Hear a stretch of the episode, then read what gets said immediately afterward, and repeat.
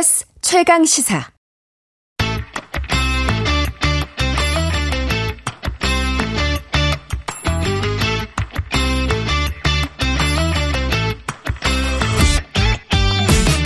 단신 뉴스는 다루지 않는다 이 말이야. 이 길고 깊이 있는 뉴스 다루는 장신 뉴스 시간입니다.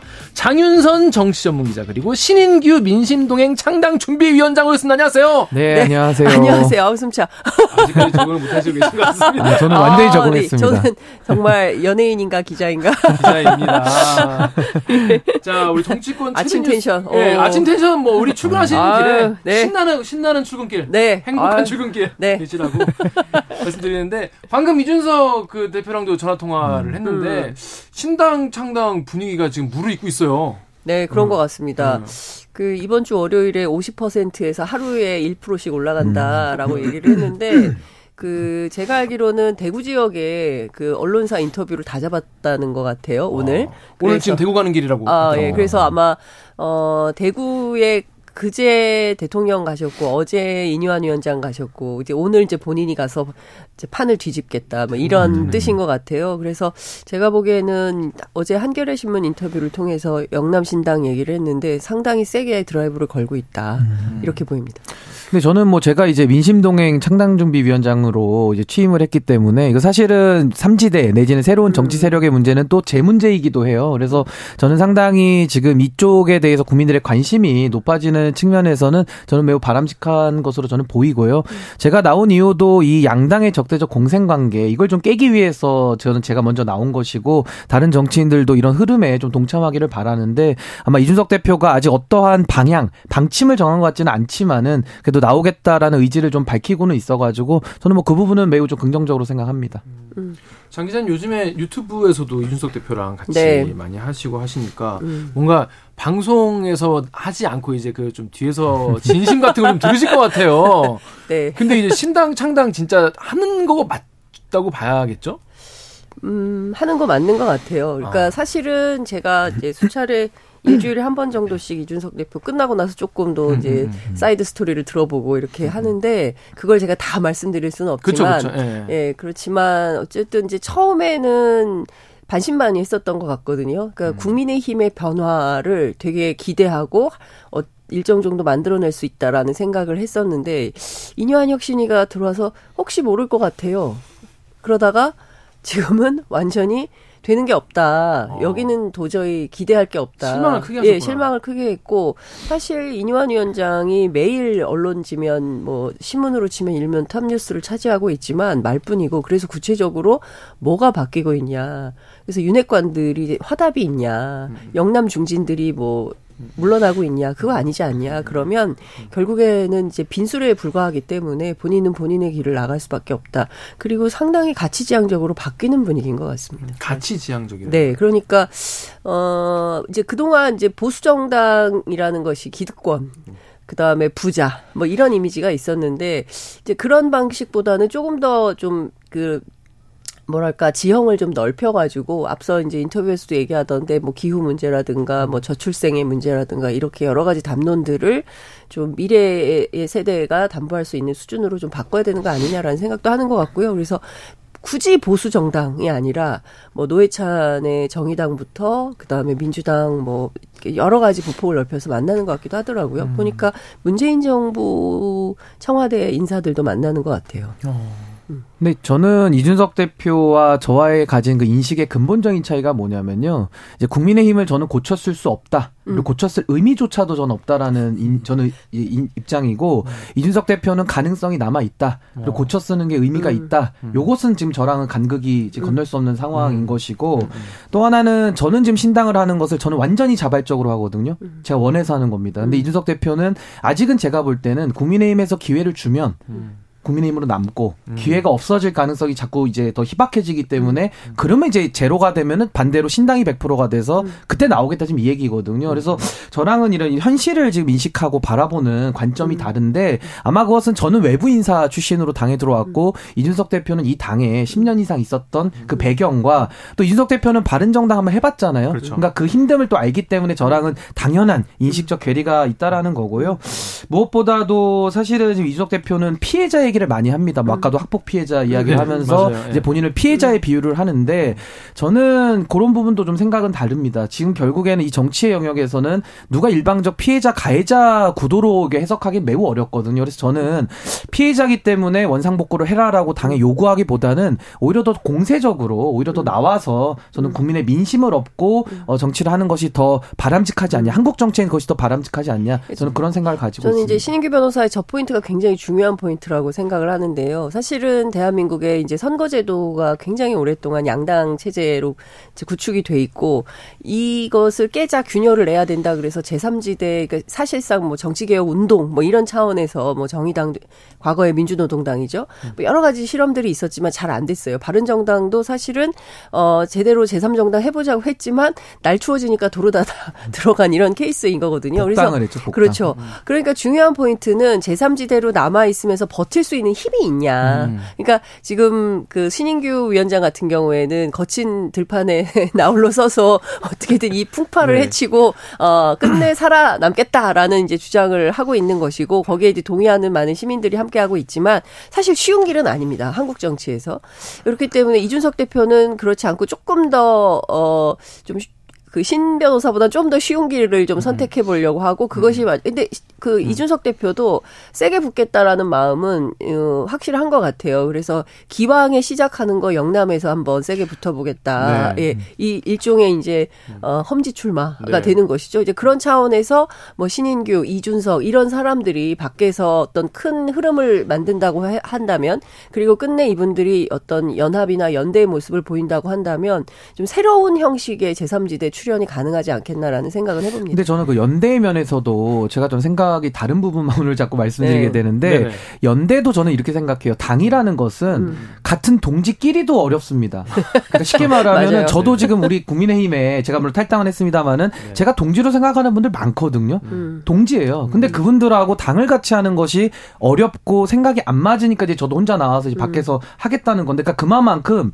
동지끼리도 생각을 같이 맞춰서 당을 한다는 것이 음. 너무 너무 어렵습니다. 그렇죠. 그리고 과거에도 바른정당도 실패했고 또 바른정당과 바른미래당 그건 또 네. 다르잖아요. 네. 국민의당이 결합된 음. 형태인데 결국은 다 깨져서 산산조각이 났거든요. 음. 그러니까 이석 대표 말씀하시는 것은 아마 상식을 기반으로만 한다면은 대화만 통하면은 누구라도 다 함께 음. 품을 수 있다지 이런 얘기인데 음. 저는 그 부분은 좀 생각이 달라요. 왜냐하면 어, 국가는 통합적으로 운영되는 게 맞습니다만은 음. 정당이라는 것은 같은 뜻을 갖는 사람 중에서도 일부들이 정말 음. 굳건하고 결연한 의지를 갖는 사람들끼리 가도 어렵다라는 생각이고 결국에는 선거연대나 음. 여러 가지 다른 그렇죠. 형태에서의 연대나 음. 할수 있겠지만은 음. 당을 다 진영이 달랐던 분들 뭐 비명 또 전 청와 문재인 정부 청와대 인사 뭐 음. 정의당 음. 다 섞어가지고는 음. 외연의 스펙트럼의 확장성은 보여줄 수 있지만은 그 당이 과연 코어십이나 이런 것들이 단단하게 유지 존속될 수 있겠느냐 저는 거기에 대해서 생각이 좀 많이 다르기 때문에 저는 조금 더 민심 동행의 길을 저는 분명한 방향을 정했거든요. 저는 보수에서 나왔기 때문에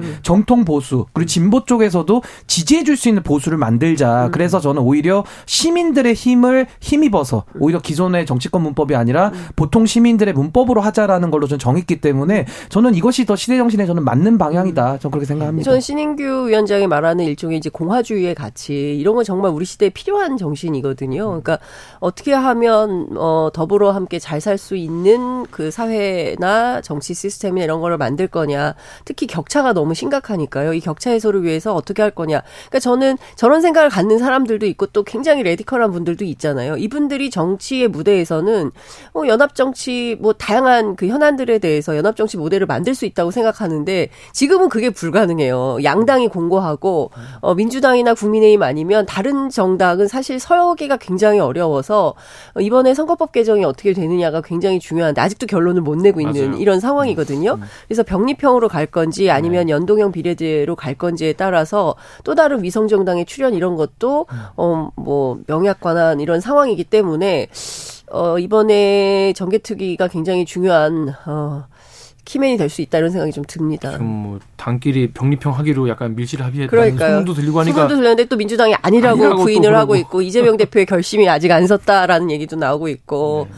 뭐 갔다가 돌아왔다는 네. 얘기도 있고 뭐 다양한 설들이 예, 국회 주변에 돌고 있습니다. 그러니까 이게 양당 기득권인데 서로의 그렇죠. 이익만 그러니까요. 맞으면은 이럴 땐 합의를 잘 이뤄요. 그러니까 저는 더 이상 기존 정치권에 기대할 거는 없고요. 저는 뭐 제도 얘기 자꾸 하시는데 당연히 제도가 불리한 걸 저도 알죠. 음. 알면서도 나와서 하는 이유가 뭐냐면요.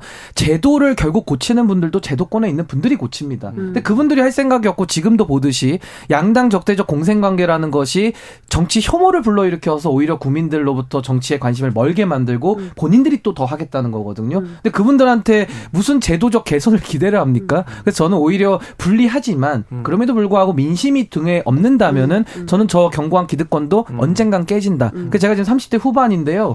제가 한 20년만 이걸 하면 좀 바뀌지 않겠습니까? 그래서 제가 이제 어. 보통 국민의힘의 초선 의원이 50대 후반들이 많이 들어오기 때문에 전 20년은 제가 공짜로 얻었다고 생각을 해요. 그래서 20년만 여기다가 제가 잘 묻는다면은 저는 그 안에는 반드시 바뀐다. 저게 확신합니다. 정치 혁명을 말하는 정치 의병. 어, 정치 네, 의병, 의병 대상이기 정치 의병으로 환갑 때까지 달리실 것으로 단일로 의병당 한번 고민해 보겠습니다. 의병당. 그렇습니다. 근데 이게 그러면 지금 뭐 이준석 뭐 전 대표랑 소통은 지금 혹시 하고 계시나요? 어 저는 뭐 상식 그러니까 뭐 언제든지 필요하면 전화할 수 있는 이제 음. 서로 그런 사이이긴 한데 저는 이석 대표를 늘 응원하고요. 저는 이석 대표에게도 한국 정치의 근본적 변화를 이룰 수 있는 키맨이라고 봐요. 음. 제가 노력하는 것보다 이준석 대표는 한 10분의 1만 노력해도 더 바꿀 음. 수 있는 게 많거든요. 음. 그래서 저는 정치 변화의 길에 좀 함께 했으면 좋겠고 음. 이준석 대표 행보를 저는 어떤 결정을 하더라도 음. 존중하고 응원할 생각입니다. 그러니까 지금 국민의힘은 그래도 이런 젊은 뭐 새로운 혁명을 시도하려고 하는 젊은 정치인들이 있잖아요. 네. 근데 민주당은 사실 그게 없는 아. 거고 안 보이는 거예요. 그러니까 네. 그런 차원에서 보면 민주당이 오히려 더 지금 분발해야 될 때다 분발해야 이런 생각이 좀 듭니다. 총선에서 새로운 인재들이 또 네. 나오겠죠. 자, 근데 아까 이준석 전 대표 전화 인터뷰할 음. 때 이거 물어보고 싶었는데 못 물어봤어요. 이게 음. 왜냐면 어, 안철수 의원이랑 또 싸웠잖아요.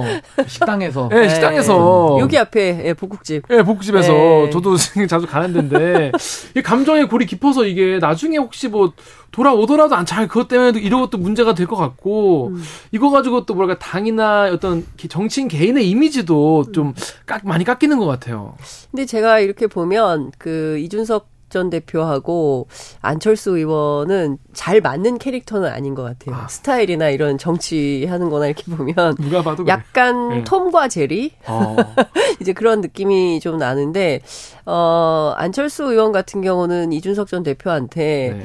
약간 음 너는 나에게 모멸감을 주었어. 그렇죠. 뭐 이런 뭐 건강 얘기하고 음. 뭐 이제 이런 것에 대해서 굉장히 불쾌감을 느끼고 있고 그의 네. 태도나 이런 걸 볼 때 강서보궐 선거 끝난 다음에 누가 보더라도 이것은 이준 석 전 대표의 책임이 아님에도 불구하고 안철수의 혁신, 이준석 제명 뭐 이렇게 나온 거 아니겠습니까? 네. 근데 이런 걸 보면서 어 이준석 전 대표는 아 왜 나한테 그래요? 음, 제가 뭘 음. 잘못했다. 딴 데 가서 따지세요. 이제 이런 주장을 음. 하면서 서로 갈등이 막 이제 있다가 마침내 식당에서 이게 터진 거죠. 예, 옆에 어세 팀이 있었대요. 뭐 어. 안철수 대표도 그날 기자들하고 밥 네. 먹고 이준석 전 대표도 음. 기자들하고 밥 먹고 네. 그리고 서범수 의원인가요? 그분도 어. 이제 기자들하고 밥 먹고 있었는데 서범수 의원이 제일 힘들었을 것 같아요. 중간에서 중간에서 야 이거 일어날 수도 없고 앉을 수도 있고 어떻게 해야 되냐. 좌불안석이네요. 좌불안석 뭐 이런 건데. 네. 근데 저는 여기에 대해서 논평하기가 조금 그런 게 네. 이게 참 여러 가지 저는 이 사안만 놓고도 방송에서 많이 소비되잖아요. 네. 참 안타까운 게 뭐냐면은 네. 일단 그 식당은 좀 리모델링을 좀 잘 하셔가지고 방음을 좀 해주셨으면 좋겠다는 아, 생각이 들고 그러니까요. 무엇보다도 사실 이 싸가지론이나 태도론이라는 것이 저도 네. 불편한 게 있습니다. 결국 음. 젊은 정치인들 입장에서는 뭘 문제 제기만 하면 너 싸가지 없다, 아. 너 태도가 나쁘다, 태도가 음. 불량하다 이러니까 대화가 안 되거든요. 마치 우리가 싸움에서도 너 주민등록증 내놔봐라. 이거랑 비슷한 살이야, 거예요. 몇 살이야. 그래서 저는 이준석 대표가 지적하는 태도론과 싸가지론을 100%로 치환해버리는 저는 그 논쟁에는 저도 거부하고 반대하는데 음.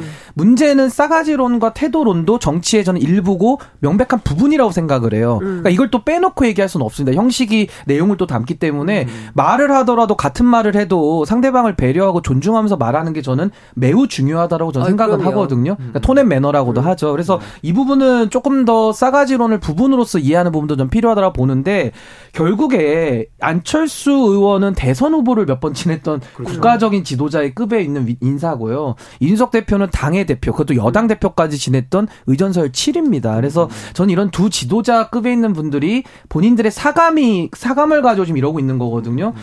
저는 그 사적 감정에 대해서 국민들이 모를 권리도 있다고 생각해요. 근데 음. 그거를 방 송에 나와서 계속 그 얘기를 하고 또 음. 방송에서는 싸움 붙이는 걸 좋아하다 음. 보니까 이걸 소비시켜가지고 국민들로부터 자꾸 이렇게 여론을 얻어가려고 하거든요. 전 이런 움직임은 정말 모두가 이건 좀 그만해야 되는 거 아니냐. 음. 두 분이 사적 감정 불편한 거 왜 다 알아야 되죠? 근데 전 국민이 다 알아버렸고 이제 무슨 이게 무슨 드라마 내지는 무슨 시트콤처럼 이거 맞아요. 보는 걸 국민들이 뭐 즐기시는지 어떤지는 모르겠는데 저는 많은 부분에서는 국가 지도자급의 인사들은 좀 이런 건 안 했으면 좋겠다. 그 생각이 듭니다. 말씀하신 대로 정, 많이 웃겨졌죠. 있었죠. 사실 네. 여의도 최근에 도는 얘기 중에 이 얘기가 제일 웃기다. 이제 이런 얘기들을 기자들도 하고 있는데 원래 그 밥 먹으면서 한 얘기는 회사 각사마다 정보 보고는 하지만 기사를 그쵸. 원래 잘 안 써요. 맞아요. 그, 정보 보고는 올라오죠. 예, 정보 네. 보고는 다 올리지만 기사는 안 쓰는데 어느 회사 데스크가 야 이거 쓰자 이렇게 됐다는 거예요. 근데 말씀드린 대로 세 팀이 전부 다 기자들하고 먹고 있었거든요. 누구나 다 아는 그, 얘기죠. 네. 그러면 다 쓰자 이렇게 돼서 이게 굉장히 커진 이런 측면이 있는데 저는 언론의 책임도 있다고 생각합니다. 음.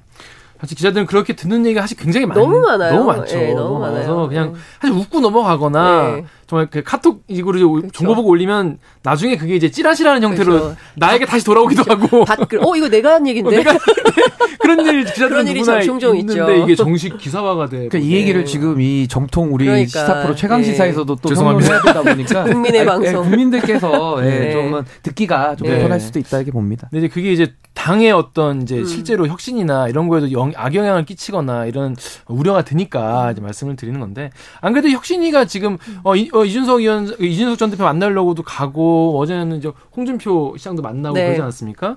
되게 보, 보기에는 굉장히 이제 광폭 행보 많이 음. 하고 있는 것 같은데 잘하고 있다고 보시는지 어떻습니까? 총평을 좀 해보죠. 저는 이뇨한 위원장이 열심히는 하시는데 무엇보다도 방향성이 더 중요하다고 생각을 해요. 옳은 방향으로 열심히 해야 성과가 나는 일이고 음. 지금 특히 국민의힘의 혁신이라는 것은 매우 어려운 난제거든요. 근데 이것을 지금 이뇨한 위원장은 열심히만 하는 것만 지금 보일 뿐이지 어떤 성과나 이런 건 전혀 없다. 그리고 앞으로도 혁신이가 활동 기한 60일이기 때문에 거의 한 3분의 1이 지나갔잖아요. 전 남은 기간에 더 힘을 받아서 나아갈 만한 그리고 동력조차도 확보하지 못했다고 보기 때문에 앞으로 남은 것은 인요한 위원장의 입에서 얼마나 더 많은 말실수술이 더 나올 아, 것이냐 이것만 남아 있고 음. 마치 그 김포 아젠다랑 비슷해요. 이제 음. 국민의힘 입장에서는 어 뭔가 일을 열심히 하는 모습은 보이거든요. 근데 음. 기사화되면 될수록 이게 뭐 이슈나 아젠다를 흡수하는 게 좋은 게 아니라 음. 계속 국민의힘의 졸속적이고 내용 모순적인 체계 정합이 안 맞는 음. 이런 모습만 드러내고 있어서 그 무능과 무책임만 지금 계속 더 입증되고 네. 있거든요.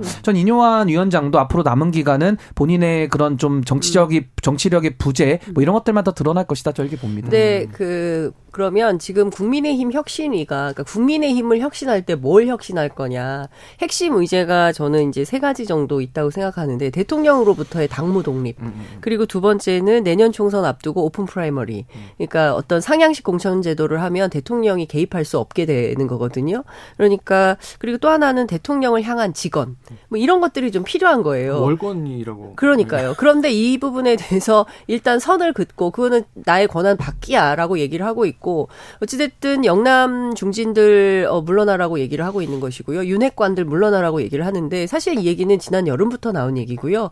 이게 사실 대통령이 이제 윤핵관들 뭐 불러놓고 밥 먹으면서 당신들부터 헌신해야 되는 거 아니냐 뭐 이런 얘기가 있었고 그 자리에서 뭐 하겠습니다 한 분들도 있었지만 대답 안 한 사람도 있고 뭐 고민해 보겠다 이런 정도 얘기한 사람들도 있었다는 게 또 돌고 있거든요. 그러니까 큰 틀에서 보자면 인유한 혁신이가 다 청소를 해놓고 그 다음에 이철규 인재 영입위원장이 음. 새로 다 뭐 윤핵관이나 음. 아니면 검사 출신이나 이런 사람들을 쭉 꽂으면 음. 그럼 결과적으로 이게 혁신인가? 음. 원래 하려고 했던 그 민주정당의 질서를 파괴했던 과거에 이제 이준석 대표가 물러나는 과정을 볼때 이런 게 옳은 것이냐에 대한 의문보를 계속 찍고 있고 그 점에 대해서 지난 강서 보궐선거에서 국민 들이 심판한 거 아닙니까? 음. 그렇게 하지 말라고. 음. 근데 그 부분에 대한 내용은 하나도 없는 거예요. 네. 그리고 주변만 때리면서 뭐 계속 일면 신문은 만들고 재밌잖아요. 음. 홍준표 시장이 또 그렇죠. 나와가지고 뭐 듣보잡들 뭐 얘기하면서 뭐 애들 뭐 이런 표현을 쓰면서 뭐 세게 얘기를 하지 않습니까?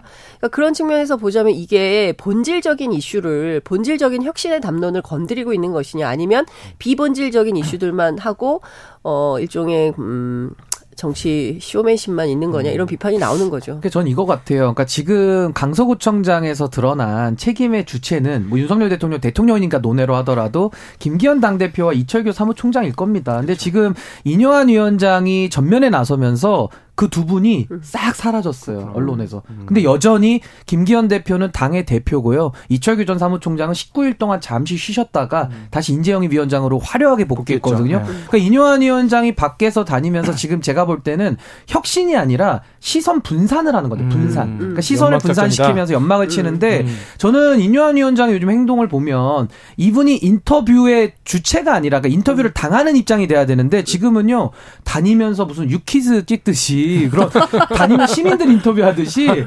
앉아가지고 뭐 어떻게 생각하십니까 이러는 네. 막그 홍준표 시장님 또 신나셔가지고 네. 막 이런 네. 얘기 하시잖아요. 그걸 다 라이브 중계하잖아요. 네, 그러면서 또 이준석 대표에게는 만나달라 이러면서 또 네. 부산까지 찾아가시고 그러니까 네. 이런 식의 모습은 마치 진행자의 모습을 보는 것 같아서 어. 본인이 진행자가 있는 쇼에 나와서 음. 자신의 생각을 이야기하면서 혁신의 권한을 가진 주체로서 역할을 음. 하셔야 되는데 지금은 인터뷰만 하러 다니는 거죠. 그러니까 그래서 그러니까 제가 있습니까? 취재하면 김기현 대표 최측근 같은 분들 뭐라고 얘기하냐면 어쨌든 혁신 현장 시켜서 잘해야 할 줄 알았는데 이거 이분 관종 아니냐 아. 그런 얘기를 자기들끼리 한다는 거죠. 음. 지금 만나보는 사람은 누구? 김종인 위원장, 네. 홍준표 시장, 뭐 이준석 대표한테 계속 만나자라고 네, 네. 유승민 전 대표님 만났고요. 그러니까 네. 계속 그런 인터뷰를 따는 정치만 음. 하고 있는데 음. 지금 이뇨한 위원장은 그거 역할 하시라고 온 게 아니라 음, 음. 본인의 생각을 말하고 또 이런 최강 시사도 나오시고 해가지고 네. 국민들을 상대로 본인의 이야기를 하셔야 되잖아요. 그래서 네. 언제까지 이렇게 인터뷰만 더 하고 다니실 건지 이건 그러니까 매우 방향이 안 맞는다고 봅니다. 큰 문제는 뭐냐면 이, 이를테면 이런 겁니다.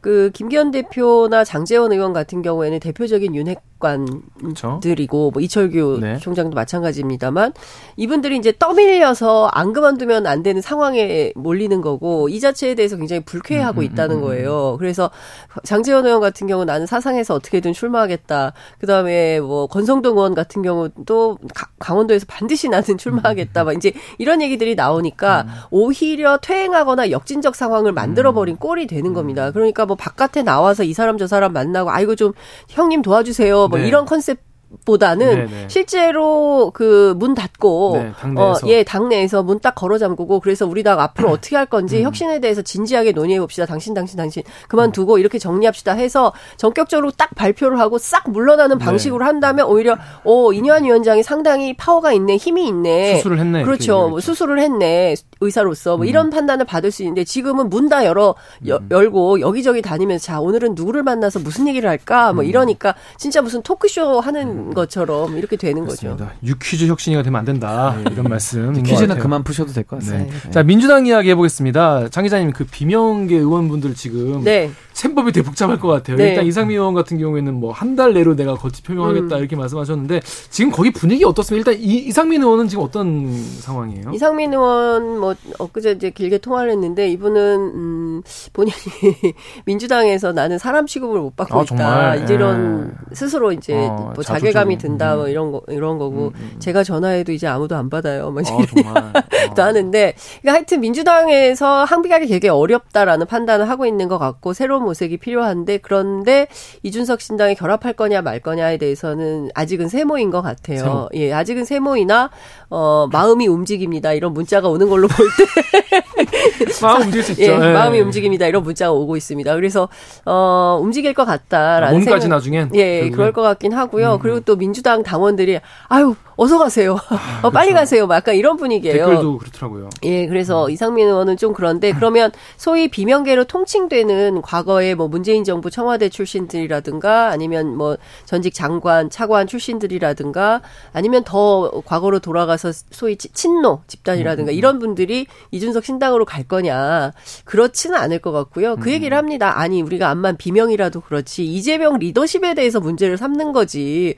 우리 민주당 싫어요. 우리 민주당 안할 거예요. 절대 그거 아니다. 김종민 의원도 그런 식으로 예. 얘기하시더라고요. 아니 우리가 아니 암만 그래도 그렇지 윤석열 총장을 대통령 만든 1등 공신 음. 이준석 신당에 우리가 가겠어요. 그게 말이 된다고 생각하세요? 음. 좀 생각하고 질문해 줘. 막 이런 음, 얘기를 음, 민주당 음, 의원들이 하고 있습니다. 신 위원장님, 그러면 위원장님 같은 경우에는 지금 보면은 민주당이 지금 어떤 거를 좀 고쳐야 될까요? 이 뭔가 문제가 뭐라고 보십니까?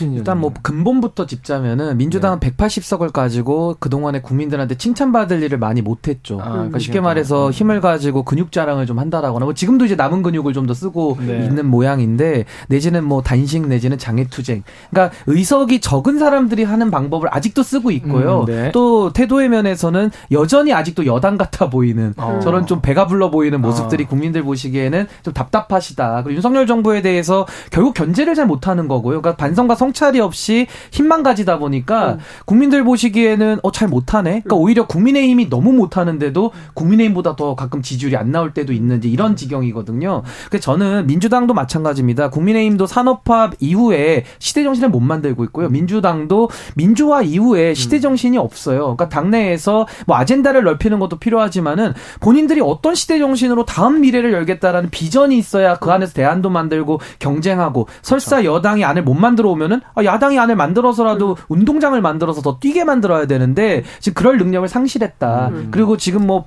박정훈 대령 사건이나 잼버리 문제나 여러 가지 정부의 실정들을 제대로 송곳같이 지적도 잘 못하는 네. 거예요. 음. 그러면서 이제 소리만 지르고 뭐 서류 집어던지고 이런 것만 하다 보니까 국민들 보시기에는 너무 좀 시대착오적이다. 좀 이런 생각 하시는 것 같습니다. 무능한 거죠. 음. 예, 전반적으로 무능한 거고 도대체 169석이나 전반적으로 보면 180석이나 되는 의석을 가지고 어, 뭘 했냐, 무슨 개혁을 했냐. 사실 이 연원을 따지고 가면 문재인 정부에 대한 비판도 나오는 겁니다. 그때 음. 했어야지 방송법 음, 음. 같은 거, 노조법 같은 거 그때 했어야지. 그때는 뭐 하다가 이제 와서 검경 수사권 조정도 마찬가지입니다. 검찰 개혁을 할 것 같으면 초반에 세게 해서 문재인 정부 집권 초반에 세게 해서 마지막 단계에서는 마무리될 수 있는 방식으로 했어야지. 이거 하던 것도 아니고 아닌 것도 아니고 이런 방식으로 어설프게 하기 때문에 이건 개혁도 아니고 오히려 역공당하는 형국을 만드는 거 아니냐. 네. 그리고 그리고 또 하나는 부자 몸조심 너무 심하게 한다. 선명 야당으로서 할 수 있는 역할들을 전혀 못하고 있는 거 아니냐. 의제 선점도 못하고 네. 이런 비판이 나옵니다. 알겠습니다. 여기까지 듣겠습니다. 장신뉴스 장윤선 정치전문 기자 그리고 신인규 민심동행 창당준비위원장이었습니다.